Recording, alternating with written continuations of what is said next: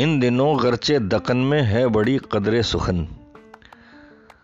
इन दिनों गरचे दकन में है बड़ी कदर सुखन। कौन जाए रौक ये दिल्ली की गलियाँ छोड़कर? नमस्कार मित्रों, दिल्ली के महबूब शहर जौक साहब ने अगर ये लापरवाही नहीं की होती तो शायद मिर्ज़ा गालिब के साथ साथ उनका नाम भी शायरी के आसमान पर चमक रहा होता। अपनी लापरवाही की वजह से ही उन्हें कष्ट में दिन बताने पड़े और आज की उनकी आज भी उनके मज़ार पर दिल्ली वाले बहुत ही कम जाते हैं। इसलिए नहीं कि वो कोई बहुत छोटे शायर थे, इसलिए कि लोग धीरे धीरे उन्हें भूल गए। मेरा आज का विषय शायरी ना होकर लापरवाही है। जी हाँ लापरवाही जो कमोबेश हम सब में है। मेरे मित्र और छोटे भाई सोमेश्वर पांडे ने यह विषय मुझे सुझाया था और मैंने उनसे वादा किया था कि कुछ समय बाद अवश्य इस विषय पर बात करूँगा। आज का समय लापरवाही पर बात करने के लिए शायद सर्वोत्तम समय है। कारण यह कि दुनिया आज जिस महामारी की चपेट में है, उसको फैलाने में सबसे बड़ा हाथ लापरवाही का है। और देशों की बात यदि छोड़ भी दे तो हमारे देश में ही कितनी ऐसी घटनाएँ हुई हैं, जिनके कारण इस बीमारी का वायरस जगह जगह फैला है। आज भी लोग पूरे उपाय नहीं कर रहे हैं। न मास्क का इस्तेमाल करते हैं, न सैनिटाइजर का। यहाँ तक कि मेरे एक मित्र उत्तराखंड में रहते हैं। उनको उत्तराखंड को यूके कहने का बड़ा शौक है। पिछले सप्ताह वे दिल्ली आए थे, सबको बता रहे थे कि अभी अभी यूके से आया हूँ। किसी ने शिकायत कर दी और पुलिस ने उनको पकड़कर अस्पताल में भर्ती कर दिया। चौदह दिन के क्वारंटाइन में मेरा कहने का अर्थ है कि छोटी सी लापरवाही किसी भारी मुसीबत का कारण बन सकती है। आज जीवन में पर्यावरण की जिन समस्याओं से मनुष्य जाति जूझ रही है, उसका कारण मनुष्य की लापरवाही नहीं तो और क्या है? हम सबको पता है कि जंगलों की कटाई और पहाड़ों की खुदाई ही आजकल होने वाले अलनीनो और अलनीने के कारण है। जंगल कहीं कटते हैं और समुद्री तूफ़ान कहीं आते हैं। पर्यावरण और प्रदूषण हमारे जीवन में केवल भाषणों में प्रयोग किए जाने वाले शब्द रह गए हैं। इनकी देखभाल करना हमने लगभग छोड़ दिया है। अक्सर हम अपनी लापरवाही को एक दूसरे के ऊपर थोप देते हैं। अभी पिछले सप्ताह गाजियाबाद की शमशान भूमि हुआ हादसा मानवीय लापरवाही का कितना बड़ा सबूत है। कुछ लोगों की बेईमानी से उपजी लापरवाही का खामियाजा सत्ताईस लोगों को अपनी जान गंवा कर देना पड़ा। आए दिन गिरने वाले पुलों, बिल्डिंगों और अन्य पुराने भवनों के उदाहरण इस बात के पुष्ट प्रमाण है कि मनुष्य अपने लालच के चलते इतना लापरवाह हो गया है कि उसे इंसानी ज़िंदगी की परवाह ही नहीं रही इससे न केवल जनधन की हानि होती है, पर्यावरण पर भी प्रभाव पड़ता है। और ऐसा प्रभाव पड़ता है जो हम सबको झेलना पड़ता है।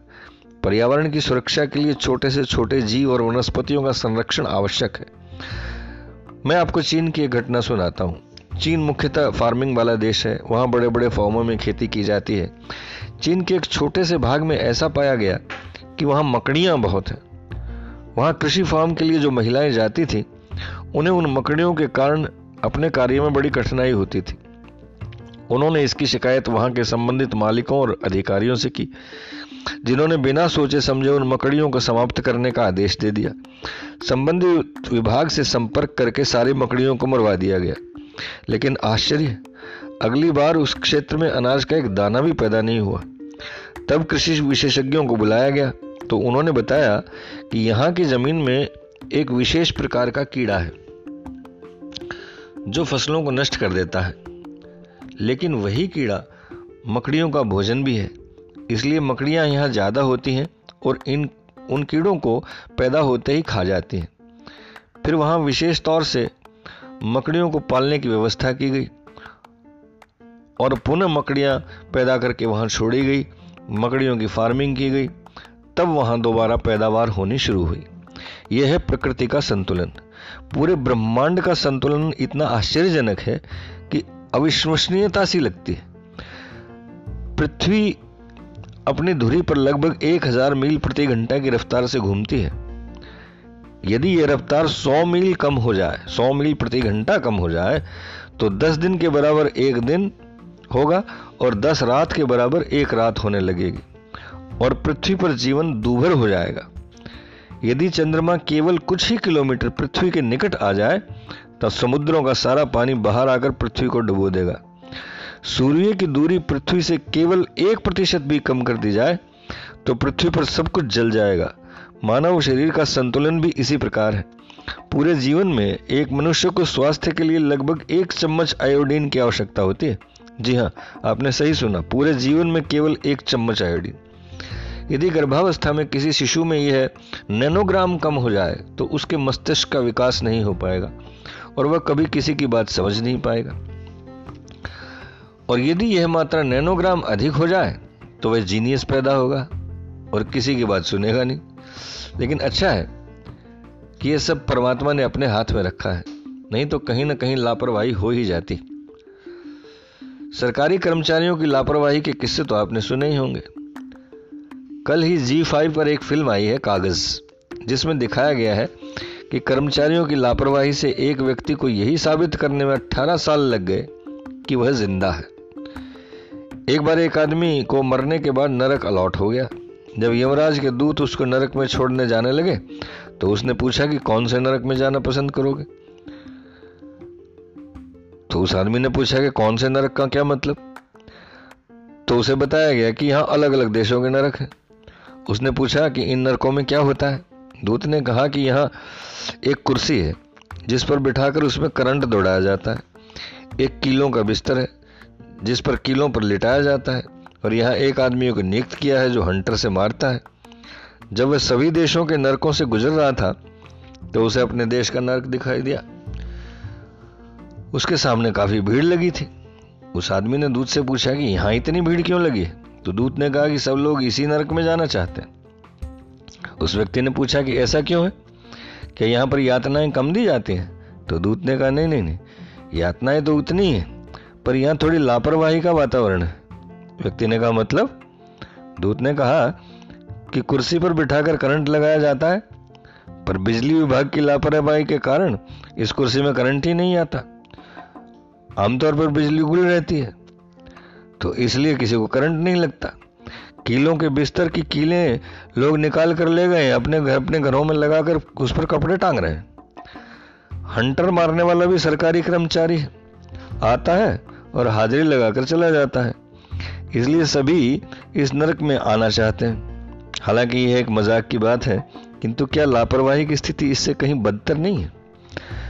सबको शायद इस बात का अफसोस होगा कि अमुक समय हमने यदि लापरवाही न की होती तो आज परिणाम वर्तमान परिस्थिति से भिन्न हो सकते थे।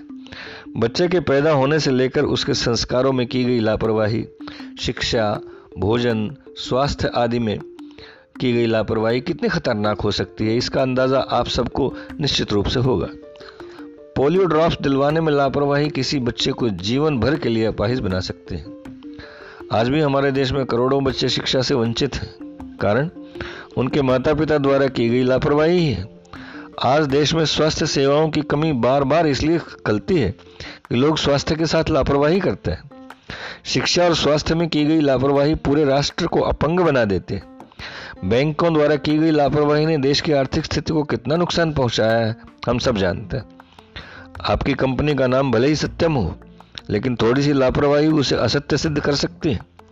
आपने कितने ही लोगों को सहारा दिया हो, किंतु आपकी लापरवाही आपको तिहाड़ में बेसहारा छोड़ सकती है। आप भले ही आकाश में राज करने वाले हो, पर आपकी लापरवाही से उत्पन्न स्थिति आपको देश छोड़ने पर मजबूर कर सकती है। आप हीरों के व्यापारी हो पर आपकी लापरवाही आपकी प्रतिष्ठा का मूल्य कंकर के समान कर देती है।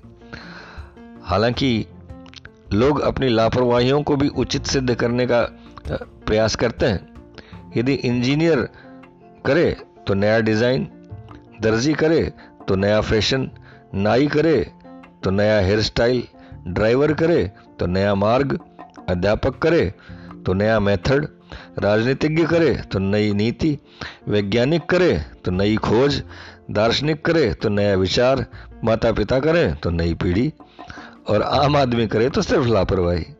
हर चीज़ में हर समय सतर्क रहना आवश्यक है। इसलिए हमारे बुज़ुर्ग हमेशा कहते थे कि ध्यान से जाना, ध्यान से पढ़ना, यानी हर चीज़ ध्यान से करना। हमारी संस्कृति में इसीलिए ध्यान को महत्व दिया गया है, क्योंकि जब हम कोई कार्य पूरे ध्यान से करते हैं तो उसमें उतनी ही लापरवाही की संभावनाएँ कम हो जाती हैं। वास्तव में लापरवाही एक मानसिक समस्या है। और यदि बच्चों को शुरू से ही इस बात के लिए प्रशिक्षित किया जाए कि वे छोटी छोटी बातों में लापरवाही न करें तो उनका जीवन बहुत ही सुंदर हो सकता है। इसके लिए आवश्यक ये है कि जो उन्हें ये बातें बताने वाले हैं, वे अपने जीवन को उनके लिए उदाहरण बनाएँ। सुबह उठने से लेकर रात को सोने तक हम लोग कितने लापरवाह हैं, ये हम भी जानते हैं। घर में घुसते ही जूते कहाँ उतारने हैं, कपड़े कहाँ उतारने हैं, हाथ कहाँ धोने हैं, और बाकी सारी बातें। कौन कौन सी चीज़ें कहाँ कहाँ रखनी है, क्या हम सब लोग ये करते हैं? एक बात याद रखें, यदि जीवन में लापरवाही न हो तो जीने का अंदाज ही बदल जाएगा। आप करके तो देखिए। अगले सप्ताह फिर आपसे बात करूँगा। धन्यवाद गुड नाइट